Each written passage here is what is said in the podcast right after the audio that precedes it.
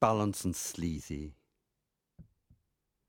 My first contact with John Balance, aka Jeffrey Rushton, Coil's founder member, was in 1995.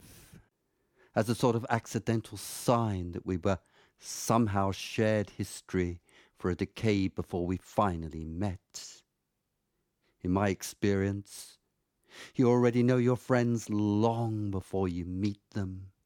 And it was like that with Balance, who, having got my number from David Gascoyne, called me to express enthused admiration for my work, and to ask me if I'd visit him in Chiswick and sign copies of my books that he'd been assiduously collecting. Rather tentatively, he mentioned his involvement with Coil, as though it was some sort of occult function too marginal to have attracted my notice, and told me he wanted to give me a representative selection of the band's work, thinking I would like it. What he didn't know was that I was already a fan, although largely due to the guest vocals Marc Almond had contributed to two of their albums, Horse Rotorvator and Love's Secret Domain. In the same call, he also mentioned David Gascoyne as a shared link, being interested in him as a damaged visionary poet, living reclusively on the Isle of Wight, which was, of course, an additional incentive to get together and talk. What I didn't know at the time was that Balance, whom I always called Jeff, was partly schizophrenic like David and suffered similarly from periodic delusional episodes. Balance's voice, always quietly reflective and introspectively toned, won me over at once, and we immediately fixed a time for my visit. What I knew of Coil was their absence from live performance, crediting them with enhanced mystique, their minimal public exposure and interviews given, the Crowley connotations, the resistant cult status, the resilient fan base, the albums, but little more. I'd learnt from David Gascoyne that Balance had made a single visit to the Isle of Wight to see him, and generously brought him a cachet of coil music, as most representative of the left field industrial genre they tunnelled into deeper and darker than anyone. David subsequently wrote to me of the visits John Balance visited for the day, hoping I'd met Crowley in the 30s, and we spoke of our tribe, Lautréamont, Rimbaud, René Crevel, Hart Crane, and the Surrealists. He spoke of you and very much wants to meet you. He drank a bottle of wine before Judy drove him back to Cowes for the ferry. Insisting that visiting an address for the first time could be panicky, Balance sent an Addison Lee car to collect me on a gold dusted September afternoon with the light like Port Chablis. Balance's lifelong partner, Peter Christopherson, aka Sleazy, was at the door of 14 Beverly Road to greet me, clipped, warm, perfunctory, black leather zippered jacket, obligatory roughed up blue jeans, his tech concision immediately apparent in his disciplined approach to even the smallest things. Peter took me straight into the kitchen, looking out on a playing field where Balance was occupied and coaxing a pot of lentil soup to simmer. I'd told Balance in advance I was a vegan, a dietary platform he'd partially reached at the time of his death in 2004. He'd prepared grilled vegetables sumptuously teased with his own cultivated herbs, and there were demolished and unopened bottles of Chilean Merlot on the pinewood kitchen table, purchased, I was to learn later, from the local Oddbins, with Oveja Negra Cabernet that literally translates as black sheep as his favourites. Balance's anticipated bond of friendship with me apparent right from the start was one that demanded nothing but the easy sharing of intelligent thoughts and the quiet comfort zone thus established. both of us Aquarians, happier to be inwardly preoccupied and scrolling through imagination than attending to practical affairs, we became instant friends. I noticed a mini slab of my books by his glass on the table, and how much to Peter's evident disapproval he was alternating wine with liberal dollops of Smirnoff vodka while fastidiously attending to his cooking. Coil, as I was to learn, was only one aspect of balance. Music, as he complained, didn't occupy that much of his time, and for the first seventeen years of the band's existence as recording artists, he resolutely refused to do live performance. He pointed to my books as what he called real work, tangible in the way he said music isn't, and one that leaves a physical legacy, a printed basis that endures. I couldn't persuade him otherwise, and he was insistent that what he really wanted to do was write books, although perhaps lacking the focus and discipline necessary to do so. But as I was to learn, compulsively writing up fragmented journals and song lyrics scrambled into his own form of poetry. He was playing as he cooked a piano suite, The Perfumed Garden, by the minimalist composer Leon Dudley Sorabji, a gay Spanish Sicilian Parsi whose almost sociopathic reclusion and refusal to have his work played live in concert halls struck a resonance with Balance's similar dislike of performance and reluctance to meet fans unless they appeared to fit with his sexual requirements. He was different to younger photos I'd seen, and was worried about his weight. His waist had ballooned from 30 to 34 due to alcohol consumption, and he feared proving sexually unattractive to the predominantly rough trade he pursued. At the time, inspired by the ethnobotanist Terence McKenna's book True Hallucinations, Balance was ingesting hallucinogenic mushrooms to open biosynthetic pathways into the sort of alien soundscapes Coil were exploring.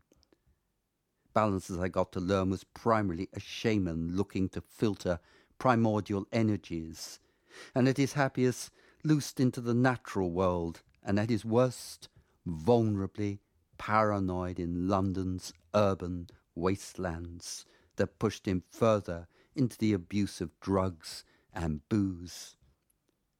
Balance believed you could travel without the body as objects. He'd read on William Burroughs' advice Robert Monroe's seminal Journeys Out of the Body and genuinely believed in contact made with psychic entities as part of his drug fueled psychosexual disciplines. Drink was another stimulant he used in part to get into a trance like state, and in part to retract like a snail into its shell to screen out over exposure to reality.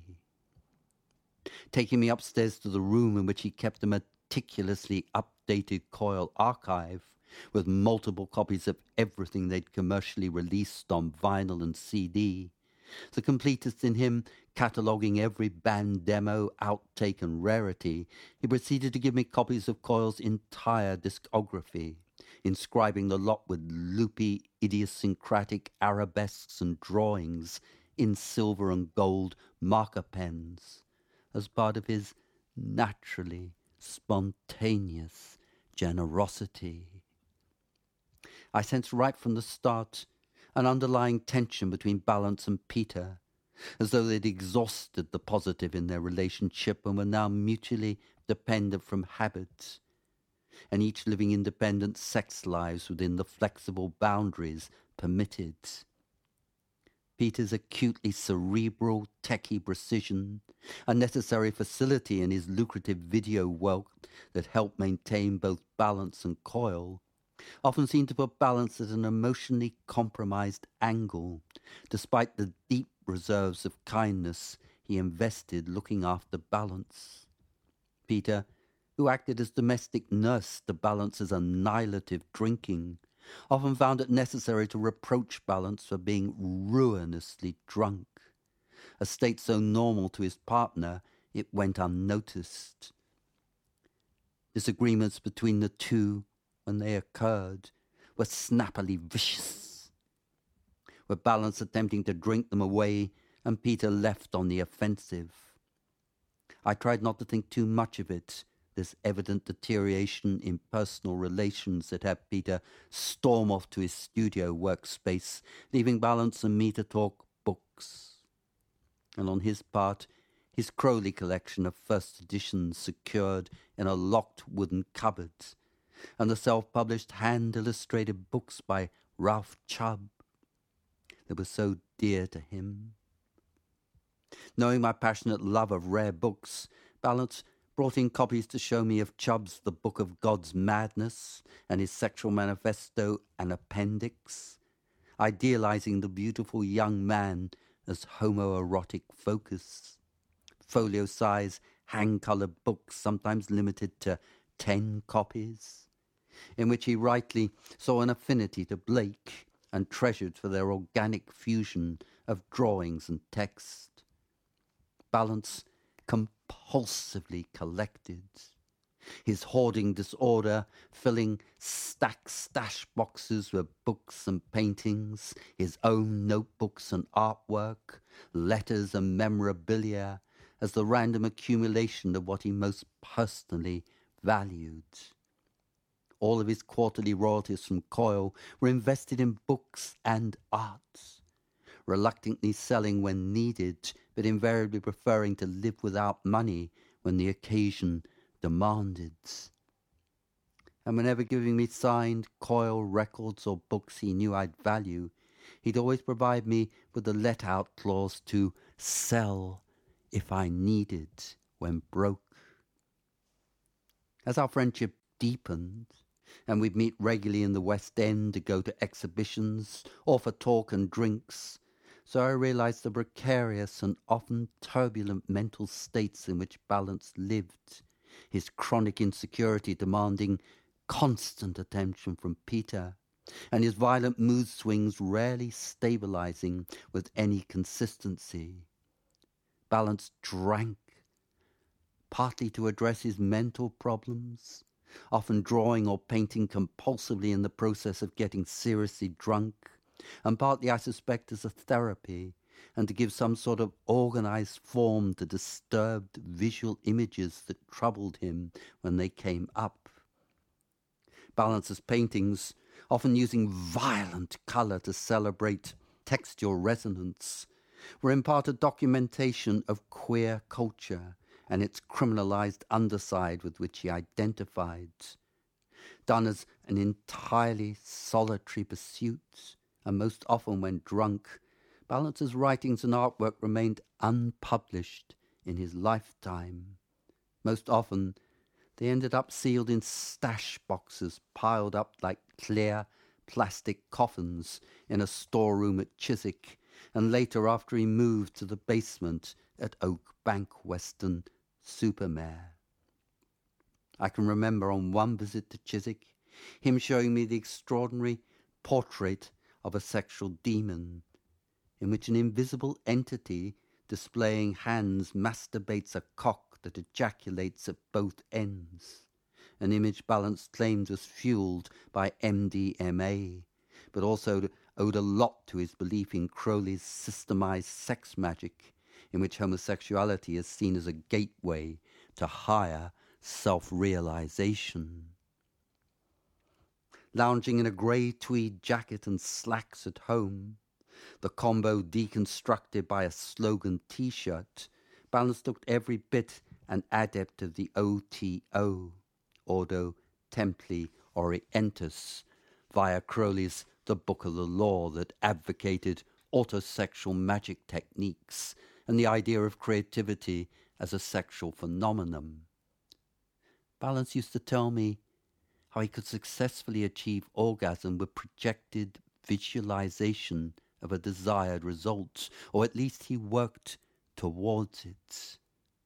Crowley's writings were seminal to Balance's pursuits and to Coil's musical objectives and it's the seriousness of this spooky, occult undercurrent that separates Coil distinctly from their copyists and balance was always clear on it. Sometimes we'd do trance induced automatic writing together, selecting a theme on which to focus and writing alternate lines in different coloured inks.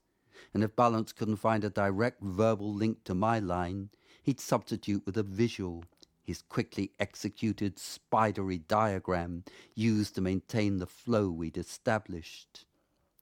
Done either in cartridge paper sketchbooks or exercise books, other than in some of the lines getting transposed into songs like The Dreamer is Still Asleep, the work was simply an exercise in spontaneous imagination.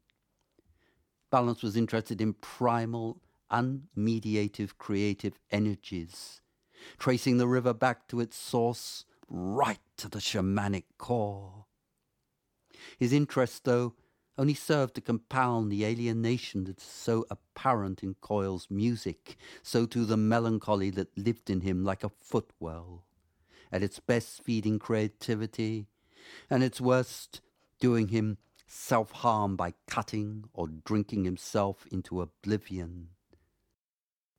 Months before he died of a fall at Oak Bank, he told me on an autumn visit that he collapsed unconscious from drink in the stone hall and lain there for two days, his dogs instinctively keeping him warm by sitting on him, before he was discovered by his home help Marilyn and taken to hospital with suspected hypothermia. This was one of so many instances of balance testing the frontiers of death, seeing how fractionally close he could push it, millimetre by millimetre, to slipping through the barrier.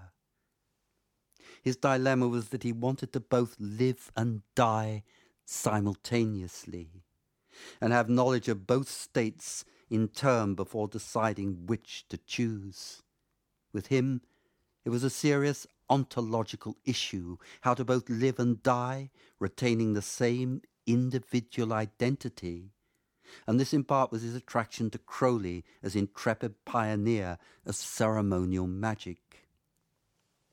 Balance tried unsuccessfully to die so often during our friendship, while at the same time acknowledging creativity as the closest approximation we get to the realization of some sort of transcendent inner awareness. Whether in a drug fucked daze, projectile vomiting, or just congenially warm, socially maladjusted balance, then he used his body as an experimental lab, a trial run to get into altered states that you couldn't otherwise do. If Coil integrated edgy angles of queer living in their music, then Balance's artwork is best expressive of corresponding states of incredible loneliness and alienation in which solitary, distorted figures appear suspended in a contactless intermediary state from which there's no going on and no return. While he had briefly done clubbing in the late 80s, the attraction was drugs and sex and never collective noise. Balance and Peter were never on the scene, and both being attracted to rent, chose small obscure clubs that opened at dawn, full of rent boys on acid and undercover police heightening the sense of danger in a druggy milieu. Balance used to tell me long before I began my book, The Dilly, A Secret History of Piccadilly Rent Boys, of how he picked up all the time at Piccadilly Circus in the early 80s, addicted to the butch, street tough spectrum of rent on offer at the locale. He was blond in those years and as skinny as them, and began formulating notes for a book that, like so many of his projects, failed to materialize. Although the recordings he made of rent boys telling of their experiences in selling sex will be in some private collection of his memorabilia. I listened to grainy cassette recordings he'd made of runaways talking candidly about sniffing glue, robbing punters, getting ill with depression and self harming, being arrested and taken in, beating up clients for treating them as gay when they were really straight, and the whole repertoire of abusive disclaimers. Balance was okay with the risk of encountering possible violence and secretly challenged by its possible potentialities. He remembered Rael, king runaway on his patch, hair-hennaed poppy red, there for six months and dead from an OD in the kitchen he was sleeping in on St. Anne's Court. And for balance, a standout teen in the microcosm of Dilly Rent, a world magnified to street law proportions by a disaffected demimonde who had used the place in the 70s and 80s. There was also Balance the Pantheist, the green Jeff who opened out into nature, becoming tree, leaf, flower, herb in his immersion back into organic source, a state in which, like a shaman, he fine tuned his senses to act as a pivotal resting point for instruction. Like Terence McKenna, listening to the language of psilocybin, Balance used natural psychoactives like magic mushrooms to enhance his rudimentary interpretation of plant life. Amazed when I showed him Rimbaud's poem Vowels, the color code, vowels, intersensory associations, A black, E white, I red, U green, O blue. Balance attributed Rimbaud's synesthesia to absorption in nature and not absinthe, and the poets believed that vision was sourced through the systematic derangement of the senses as very much his own intended inner direction. Whenever I write about balance, his image comes up so closely in my mind he occupies my entire headspace. I'm forced at such times to recognize that I'm imagining him as he was. And if anything of him survives, it's not the person I physically knew, but a reinvented simulacrum. Balance, and with something we shared, possessed a real knowledge of wild and garden flowers. We both learned young, I from my mother, and he coming from Nottingham countryside was largely self taught.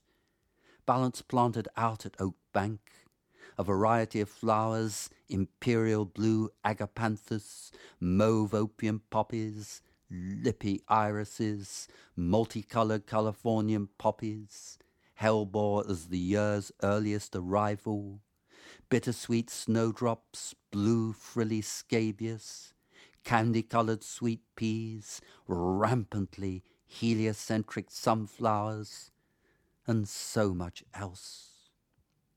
When Balance was in chronic anxiety states, the one option that succeeded in calming him was to talk of flowers and the green world he literally imagined as rooting in his scrotal sac and streaming into flower each time he came. He often proposed during our years of friendship writing a cookbook, maximizing on his intuitive gastro experimental cuisine. His cooking aimed to mix incongruous gastronomics into taste metaphors by producing pops from extreme opposites rather than ingredient harmony. His cooking was capable of mixing peacock's eggs purchased from Fortnum and Mason's into green tea sauce, presenting Cassie's cake ribbed with mint, tofu drizzled with lime and blue poppy seeds, and lentil soup infused with opium paste, as opportune hallucinogenic starter.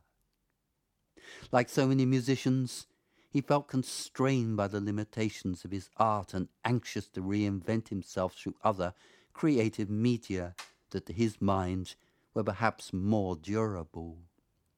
His personality was so permeable, so easily thrown into low self esteem that it was hard for him to maintain any consistent platform of self belief happiest at home. Although aware too much solitude turned him in on himself, he became neurotic about checking prices of Coil's items for sale on eBay, elated if the bidding was high, and slumped if it was low. It got to the point where he started competitive bidding on Coil rarities to keep their financial nose up. What balance needed from me at times was literary guidance. He felt he lacked disciplined education, and while he'd instinctively picked up on areas of reading that appealed to him, accidentally in the way these things happen, or through Peter's solid core of books, he felt at a disadvantage and wanted to improve. I would regularly write him out lists of books that I admired, sensible of what I thought would refresh him, and in this way got him dipping into novels like Anna Kavan's Ice, Alex Trocchi's Cain's book, J.G. Ballard's Atrocity Exhibition, William Gibson's Neuromancer, and Michel Houellebecq's Atomized for its anarchic ideology, pushing him into influences that were above all modern rather than occult with its slightly grey fade. At the launch of David Keenan's England's Hidden Reverse featuring Coil at Helter Skelter in Denmark Street in June 2003, Balance, wearing a long black skirt, was approached by two Polish boys anxious to assemble his lyrics into a book. And with the four of us going around the corner to First Out Cafe to discuss in detail a project that, like most things in his life, never materialized. The idea of a book of his writings that I would select and edit and get ready for publication became an overriding obsession with him, without the necessary organization on his part to set it in motion whenever we arranged tentative dates to begin work on sifting through his notebooks, he either lacked lucidity through booze or deferred the issue, afraid the writing wouldn't stand up to readers outside of Coil's devoted fan base. And in a very real sense, Coil's records are his books, mapping out his preoccupations through a sort of cut up technique ideally suited to lyrics. Like so many songwriters, Balance wanted a literary association that he was never able to fully develop, as the writing was specific to music and absorbed into its textual layering. Both deeply critical of the degradable quality of CDs, Balance and Peter insisted all Coil records received a collector's limited issue on coloured 180 grams vinyl as well as refining CD aesthetic by dispensing with fractured jewel cases for gatefold card digipacks, and that the format came closer in presentation to a book. In addition, there were one-off rarities when Balance would hand-paint CD cards in lurid impasto arabesques, maroon, purple, silver, dark green, gold. They were available online only if you were in the know and quick enough to spot them. There was even an issue painted in Balancer's own blood after a drunken accident at home when he cut himself badly on glass. Writing this, I visualize him again with his idiosyncratic habit of pushing his eyes upwards when looking at a painting, as though connecting with a vertical dimension and going up higher, higher, higher. Unable to cope with the raw assault of London and fearing a full blown psychotic breakdown if he didn't get out, and also in the hope of improving his acrimoniously deteriorating relationship with Peter, the two jointly purchased a converted Victorian schoolhouse elevated above the town in Weston-super-Mare, North Somerset. Balance was right on the edge when he left London, phoning me repeatedly for help, believing he was going to be murdered by a member of the OTO for breaking trust and wanted to hide away. He believed there was a contract out on him and that he would be assassinated by an astral or physical hitman. And outwardly the move appeared beneficial. The house backed onto uninterrupted woodlands where Balance would cruise and was within minutes of a craggy coastal walk giving onto the Bristol Channel.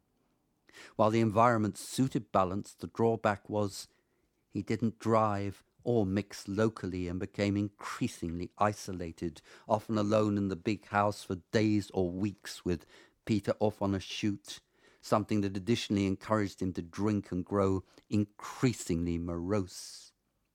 Alone in the house for weeks, he went to pieces and became predictably self destructive as a persistent cry for help. I was the recipient of regular letters and hand decorated packets from him new coil products, white label test pressings, books that he knew I, he, I would like, rare Marc Almond studio and live recordings from the early 80s he'd rediscovered in a stash box, money if I was broke and he wasn't and always with the assurance that if I needed a refuge, I could live permanently at Oak Bank and simply, as he'd said, not have to worry.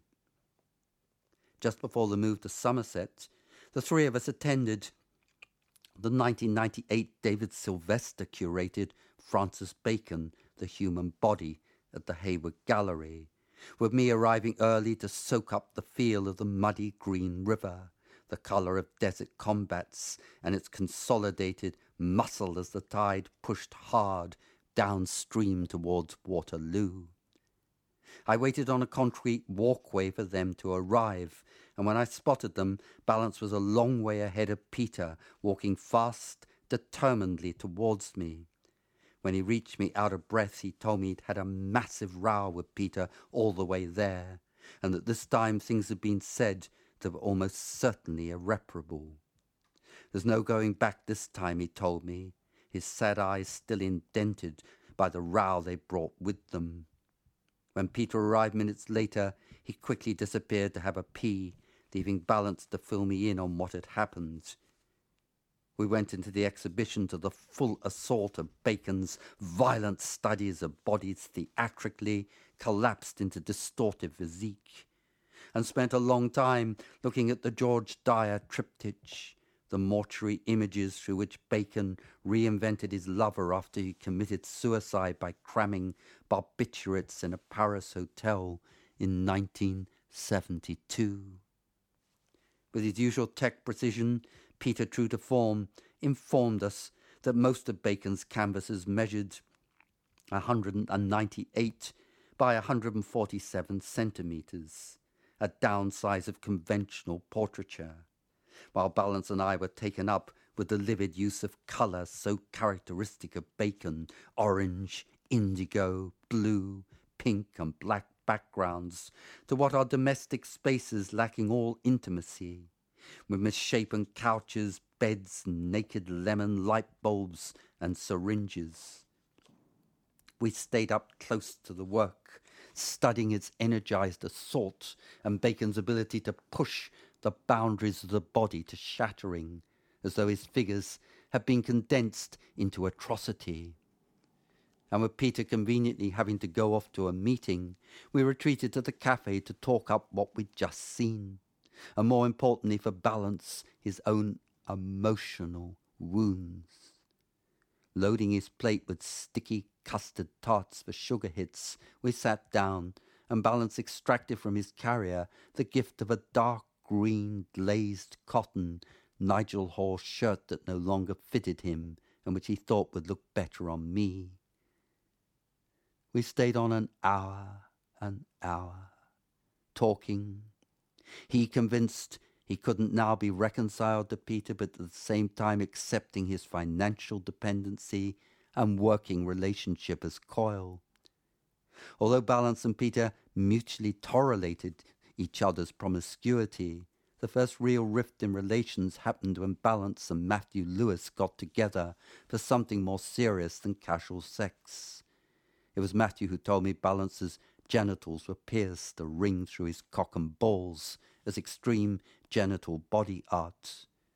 Once when he was doing psychedelics and spontaneously chanting a mantra, I asked him what it was like to be a tree, and he said it was to be present to bird song and feeling earth power rammed up your ass. So too the sensitivity of photosynthesis that he said was like variants of orgasm. Balance did the whole primal magic mushroom psilocybin thing that induced what he called the alphabet of the trees that later he'd try to draw with variable results. Eating the ingredients of ecstasy was central to Balance's shroom life, while my aversion to mushrooms left me a spectator to him trying, sometimes incoherently, to interpret the altered states he was experiencing. I wrote down in a notebook random bits of what he'd verbalized under the influence. When I enter the mushroom, I'm inside my balls. I want to crawl through the serpent to come out green. I can feel leaves growing up my spine.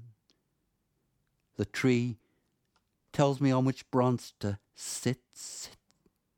If the branch breaks, I can fly. I'm fucked and choking. Norman's here, but he can't see me. Being dead is like being drunk. Cock's mushroom and mushroom cock. We've all got a patron who sends us here. Mine has abandoned me because he wants to change places. Some people can't be anywhere.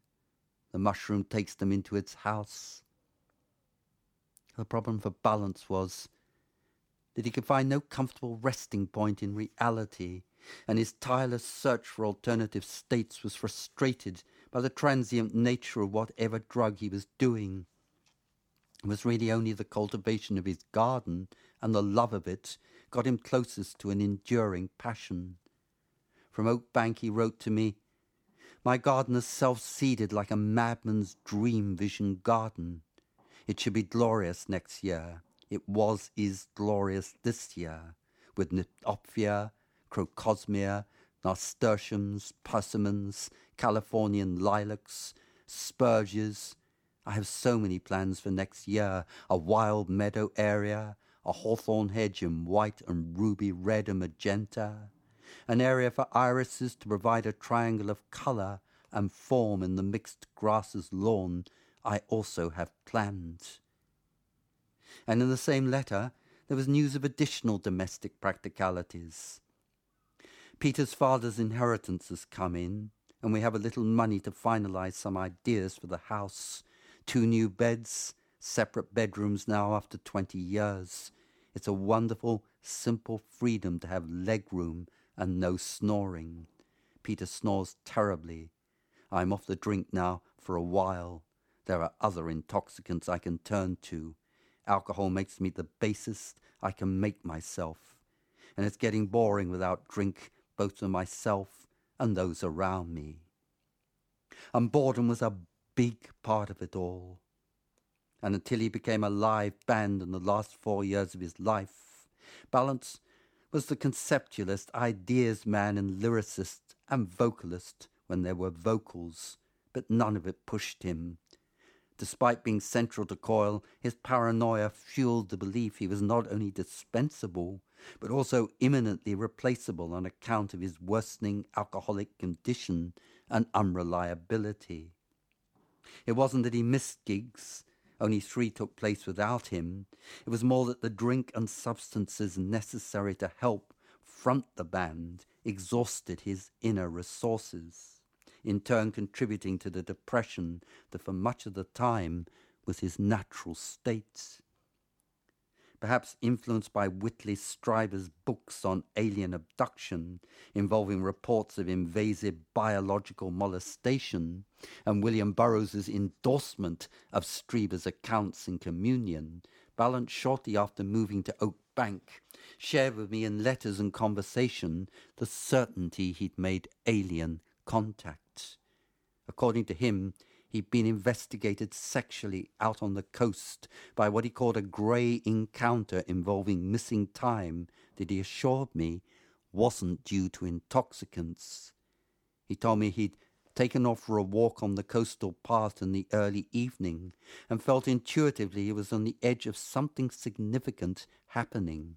In fact, ever since the release of Coil's time machines, extraterrestrials, aliens, zombies, time slips, were on his conversation radar, both of us believing that Close Encounter was an accepted phenomenon rather than a sci fi invention built around the concept of higher intelligence or interplanetary AI.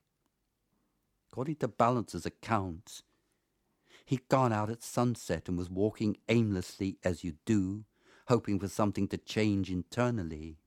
He described going into over what he called a temporal consciousness, a sort of big ovoid light, and finding himself in what was a micro operating theatre in a bubble of white light attended by four figures in suits like grey coverall condoms. No language was exchanged, and Balance described what he believed was his genome being decoded on a digital stick within seconds. Powerless to resist whatever virtual examination took place through his eyes that were sprayed to stay open, he recalled seeing numbers in bright psychedelic colors, at the same time realizing consciousness was made up of electromagnetic numbers that resonated with the entire galaxy. He told me he feared castration when attention shifted to his genitals and the stick ran over his balls to decode something to do with hormonal intelligence. He had no idea of how long the encounter lasted, only that he was ejected from the lip bubble by a forcible flash of light and found himself in woodlands several miles from his home, exhausted, disorientated. He got back to his house and collapsed. It's easy, given Balance's drug profile, to attribute his alien encounter to psychedelics, something he was anxious to correct with me, and confirming his account of E.T. abduction. He claimed the invasive microsurgery had taken years off his life and left him totally exhausted and traumatized with a deep sense of abandonment, in that he knew he could never relocate his rogue visitors.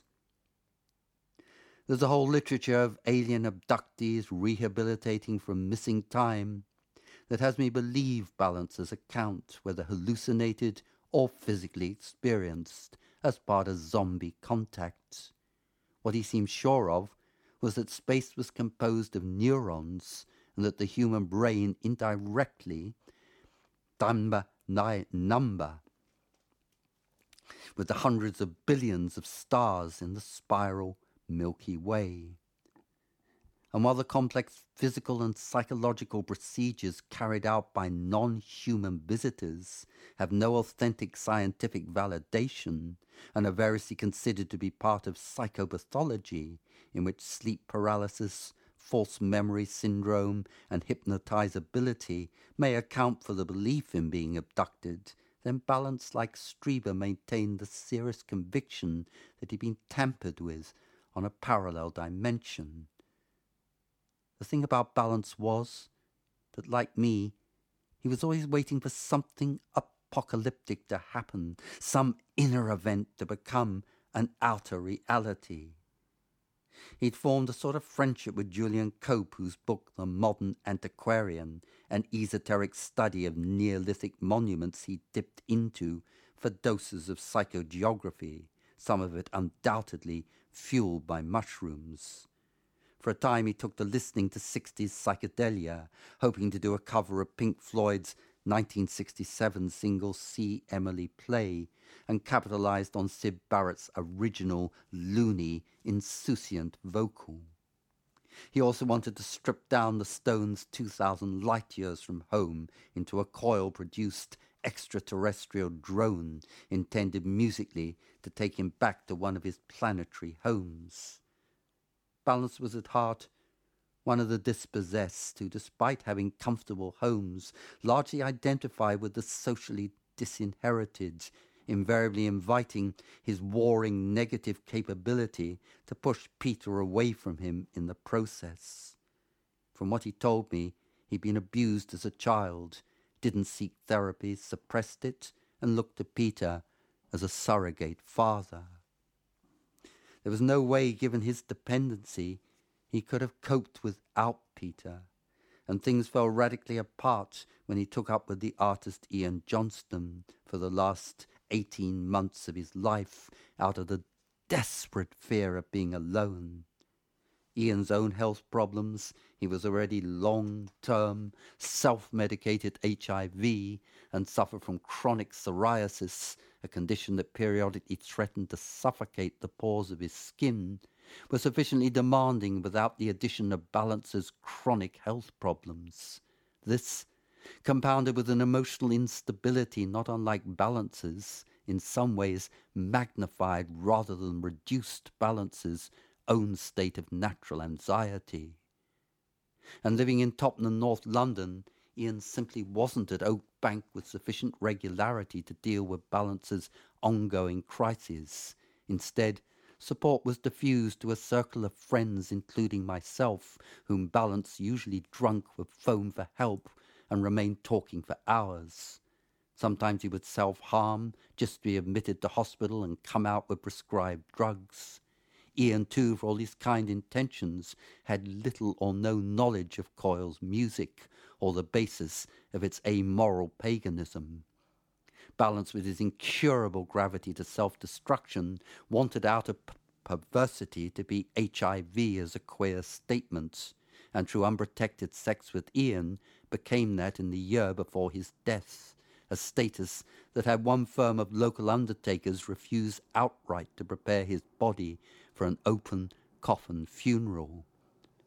Balance, I think, wanted to follow Derek Jarman into a death that radically departed from straight and an illness that fully integrated him into queer martyrdom he somehow felt it incumbent on him to be HIV positive and to join Ian in a sort of shamanic symbiosis when they fucked on Welsh hillsides and Lake District peaks in their sexual return to nature. Ian even encouraged Balance to grow a beard that altered the soft lines of his face and considerably aged him as part of their attempt to go back to nature with plans to relocate to a cottage in the Welsh hills and be absorbed into rural life. Balance looked to natural phenomena as a primary source of inspiration, the Equinox EPs being part of that mystic expression, and I was to receive in the post a copy of one of the scarce books he raided for terminology when writing lyrics, rare halos, mirages, anomalous rainbows, and related electromagnetic phenomena, compiled by William Corliss. Inside, written in purple, was the inscription Jeremy Reed, from your good friend in sidereal realms of poetry, pains, and passions, with much love, love and rare rainbows, moonbeams, and white rainbows. Let us dwell deep in nurturing nature. John Balance, 28th of March, 2000. I have my own theory there's a specific poetry gene, a chromosome existing in some individuals that helps naturally facilitate being a poet. Balance, though, was more taken up with random theories of creativity he deliberately explored, like ritual drug use, sleep deprivation, lucid dreaming, cut up derived from Burroughs, sidereal sound, organized chaos theory, and as much for the sensation as the overall results. He used to maintain that after Coil's three more commercially successful albums, Scatology, Horse Rotorvator, and Love's Secret Domain, Coil had collapsed into cults. It was something he attributed perhaps to the self indulgence in having their own label and putting out work that sometimes, while it lacked objective evaluation, was nonetheless highly significant to their loyal fan base. In fact, product was essential to Coil's survival, with the collector in balance excitedly awaiting the delivery of first white label test pressings of a new album and handing out signed copies to friends who were there at the time. I was fortunate to be the regular recipient of packets of new CDs and vinyls, always addressed to Jeremy Reed, poet in residence, in bold, idiosyncratic handwriting, executed in magic marker or black felt tip. Balance nearly always lacked cash, cash, as he quickly converted money into possessions, as I do with rare books, and was in his own estimate mostly broke. The bohemian in him constantly showed up when he couldn't afford basic necessities due to buying a rare Crowley book or piece of art and was forced to fall back on Peter for help. He lived like that day by day, as I did, seeing money as a purchasing power and not as stockpiled, untouchable credits. Largely apolitical, he was, however, greatly excited by the apocalyptic overtones he read into the kamikaze destruction of the Twin Towers. He was in Russia at the time of the terrorist nuke heading his letter to me from St. Petersburg's first days of World War III. I'm up at 9 a.m., he wrote, having not really slept at all due to chemicals and a huge sense of unease and excitement about the New York destruction. We were playing there three weeks ago. America's deserved such a slap in the face for years. It's hard to take seriously a country that makes one of its priorities after the first plane hit the first tower to close Disney World in Orlando, save Mickey Mouse. Balance found chemicals amongst coil fans wherever he went as a prerogative to touring, only too willing to experiment with whatever was given him on sight. Renowned for his coprophiliac tendencies, he delighted in telling me about his visiting William Burroughs in his New York loft, and that Burroughs was so freakily disciplined he continued writing while speaking and signing a stack of first editions for Balance and Peter. Apparently, Burroughs only stopped work when Balance produced a small cake containing bits of excrement that he excelled at baking. He and Burroughs sampled it together with a mixture of methadone and vodka as an alarmingly improvised cocktail. Burroughs' skinny reporter was grey, his body reptilian, his mind unstoppably hyperactive in the superstring connection of conspiracy theories leaked into his work. He was proud, too, that Burroughs professed a sort of liking for Coil's subterranean soundtrack for the movie Hellraiser that was never in fact used. Over the last year of Balance's life, the desperate calls increased, and on one of his London visits to stay with Ian at Tottenham, he stopped off at my flat inexplicably shoeless and asked me to edit on the spot a piece he'd written for an Austin Osman spare catalogue that required some serious rewrites that he simply wouldn't take on board. There was blood caked on one of his arms and the back of his right hand, where he told me he'd split it a two that he in some way associated with Peter. He was shoeless, he said, because of his return to nature and given his unnerving state, I insisted on ordering a minicab to take him over to Ian's. A month later, Ian informed me the Balance had slashed a tattoo in the high street needing stitches and been sectioned for a number of days in Tottenham. With Peter showing no sign of returning from Thailand and actively looking for a property there, Balance's sense of anger and betrayal reached an unmodified peak of frustration. While Ian did his best to offer emotional support, he understandably lacked Peter's knowledge of his partner's complex mental health issues and the self destructive propensity and balance to quickly nosedive into reckless binge drinking.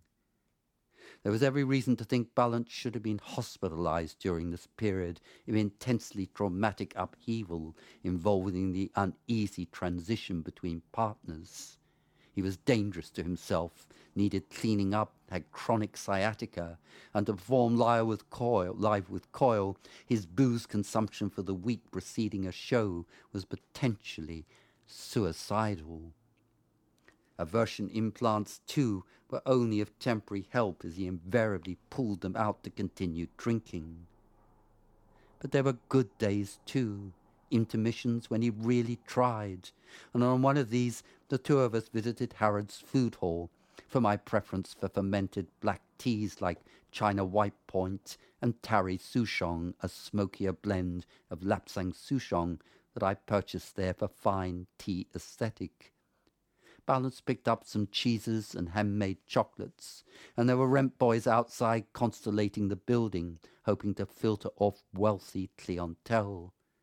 When we came outside, the dense grey Knightsbridge cloud base lifted, and the orange sunshine streaming through made it into a transiently charged London moment we shared, with Balance temporarily liking the capital again and wanting to go into Soho and sit outside on Old Compton Street face spotting as you do to select looks in the randomized crowds.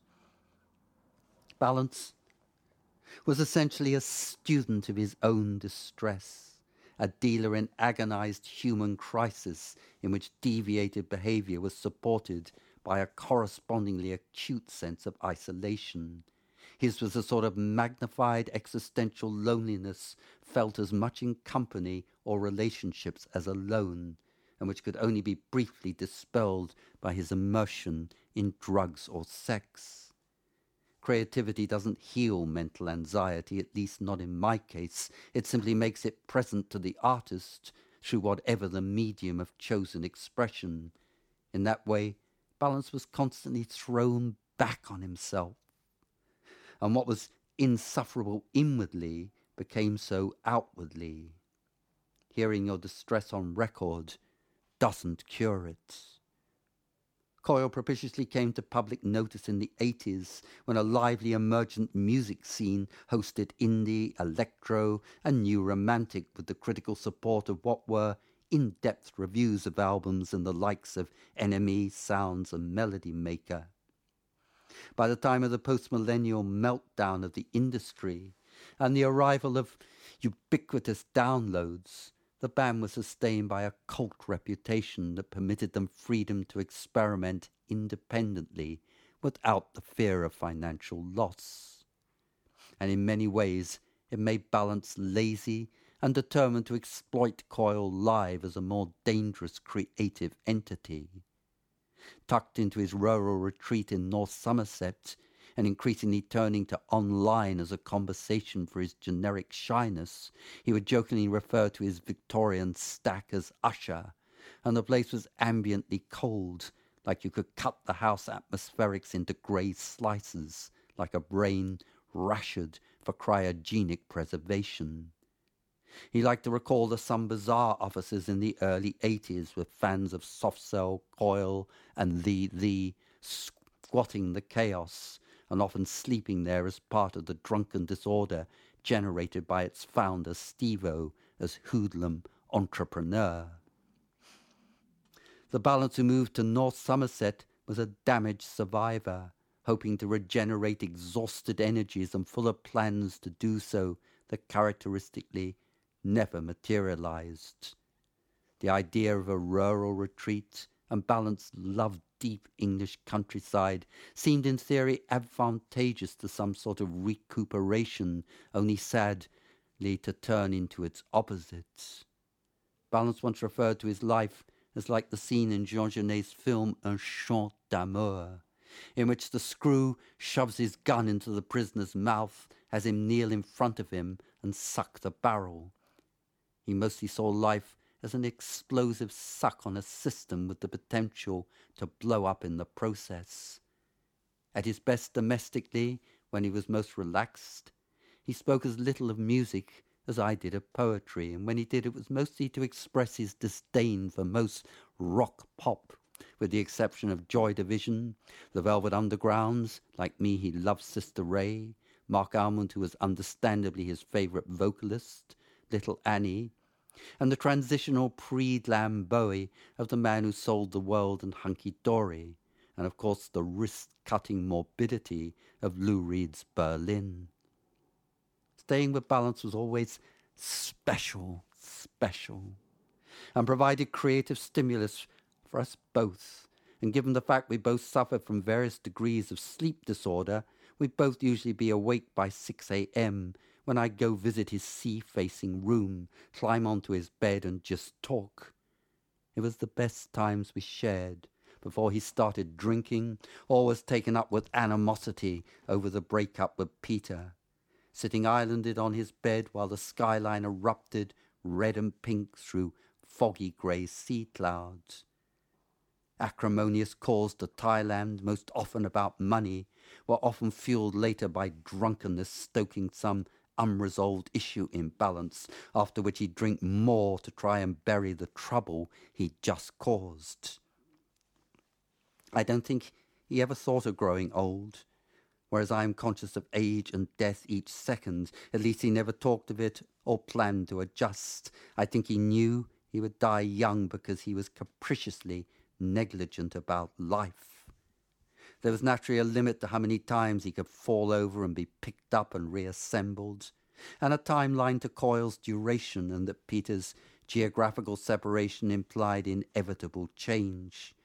The big difference was that Peter could cope practically and earn independent of Coil, and Balance couldn't.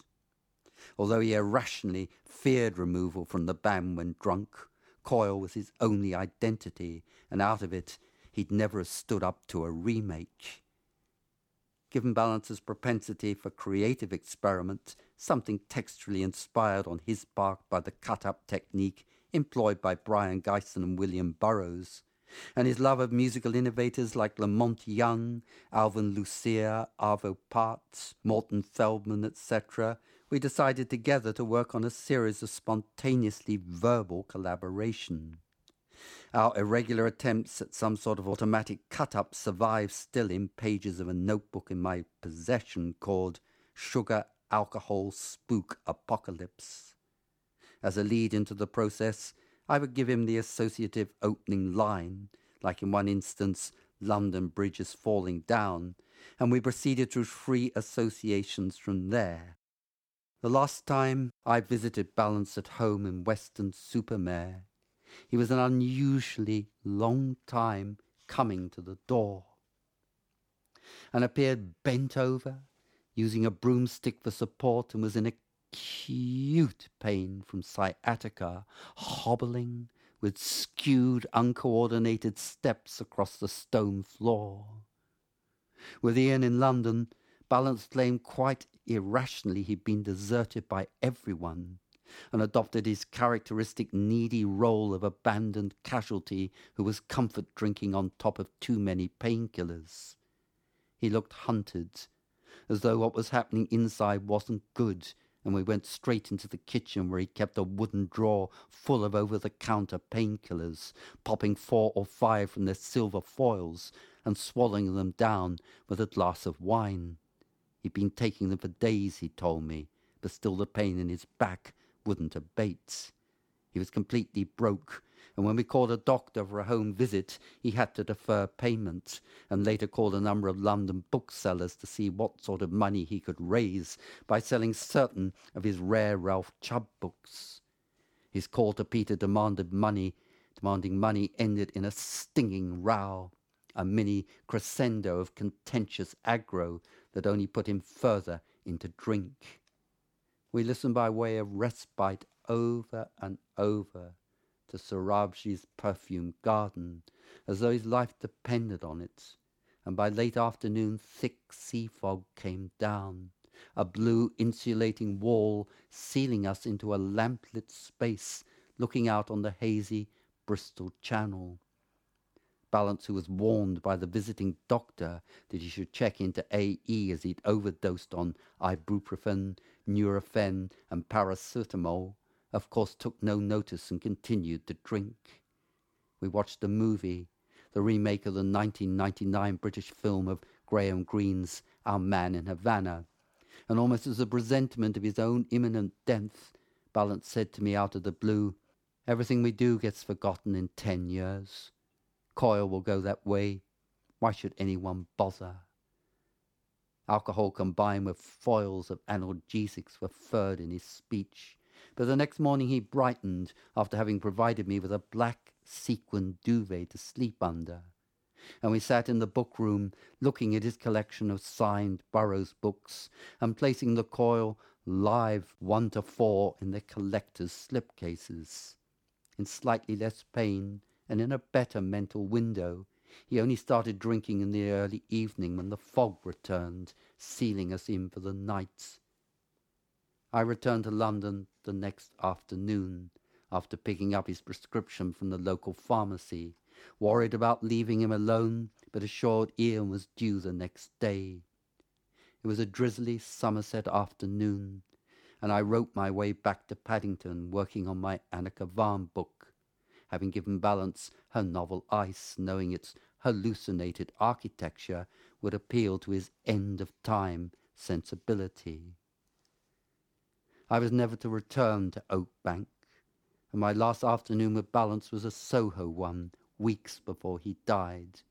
He'd gone vegan like me and Ian, and wanted to shop at what was fresh and wild on the corner of Glasshouse Street and Brewer Street for organic produce, and we met there and picked up tofu, tempeh, miso pasta, vegetables, tea pigs, etc., as he was going on to Tottenham and wanted to cook.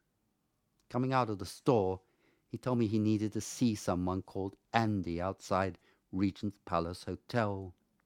Andy apparently knew somebody who knew somebody who built a drug that facilitated male multiple orgasms. According to Balance, it was precipitated in goat's piss and contained traces of semen rent boys had saved from sex-addicted punters, together with other dubiously potent libido enhancers. It was reputed, he said, to give you a bullet orgasm. When Andy showed up on the wrong side of late in a black woolen hat, Balance unquestioningly exchanged money for what looked like a disused Bach flower remedy bottle with a dropper and gladly pocketed it, convinced its contents were potentized to radically boost his sexual energies. Noting Andy's surreptitious manner, I remained decidedly skeptical. We parted for the last time ever on the corner of Glasshouse Street. He'd given me that afternoon several packets of nicotia seeds, the sweet-scented, white-flowering tobacco plant that for years found biannual renewal in my garden, a flower imported from the Americas and popular with the Tudors, and in my imagination sniffed at by Marlowe and Shakespeare, musty, testicular, night-scented, rough and refined like the Elizabethans in their cultural and sexual symbiosis. Balance grew everything that had force, scent, and colour, associating flowers with a visionary modality, a Blakean world in which lion-faced sunflowers exploded out of the earth, transmitting heliocentric signals to the sun.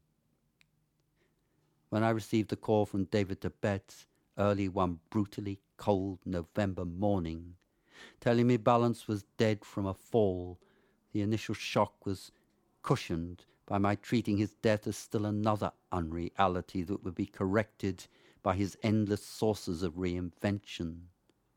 I was told he'd fallen or plunged head first over the first floor balcony, his skull forcefully impacting on the stone floor, leaving him brain dead. Peter was over at the time and in the kitchen, and reportedly rushed out to discover Balance's crumpled, bleeding body, and immediately called emergency services before shooting photos for police use of his partner's smashed body. How Balance fell remains a matter of conjecture. The first floor wall was at least chest height, so either he'd hauled himself up onto the ledge at the time and drunkenly tumbled, or deliberately, physically projected his body over. Was anyone else there at the time? I have a feeling, independent of conspiracy theories, there was another witness. Balance, no matter how out of it, didn't risk all like heights, and the idea of him sitting above a steep, hazardous drop doesn't, to my mind, make sense. Was there some sort of struggle on that ledge that he accidentally tipped over? Who really was there? Peter and Ian are both dead, leaving an insurmountable question mark. On the morning of Balance's funeral, November the 3rd, 13th, 2004, while listening for comfort to a live recording of Marc Almond singing the highly elegiac blues when I was a young man. The bedside light that I remembered switching off started to flash on and off of its own accord maybe ten times before it stopped, a phenomenon I immediately took as some sort of psychic signal from balance that he was making contact.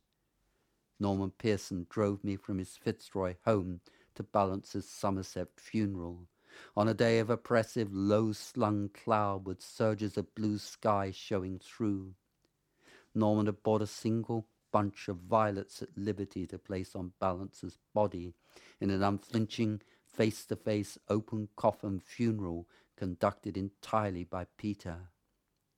Balance's love of wet woods in mushroomy autumn was uppermost in my mind as we drove deep into foggy Somerset, stopping to watch a configuration of crows assert a hoarse tribal dialect in a black convening mob as a sign almost a presentiment in a drizzled clearing. We arrived at the wooded chapel, where dressed in white fake fur Peter conducted the ceremony, often breaking down in the process, with David Tibet and me reading poems, standing by the open coffin, and were balanced dressed in a grey checkered Wardian suit Ian Johnstone had made for the occasion. At Peter's request, we all wrote a last message on a scrap of paper and placed it on Balance's body or in the coffin as a final gesture to accompany him to the crematorium. After the rites or celebrations, we gathered outside in the grainy lights and waited as a black carriage driven by a single black plumed horse arrived to take the coffin away across a rural track through the brown, leaf stripped woods.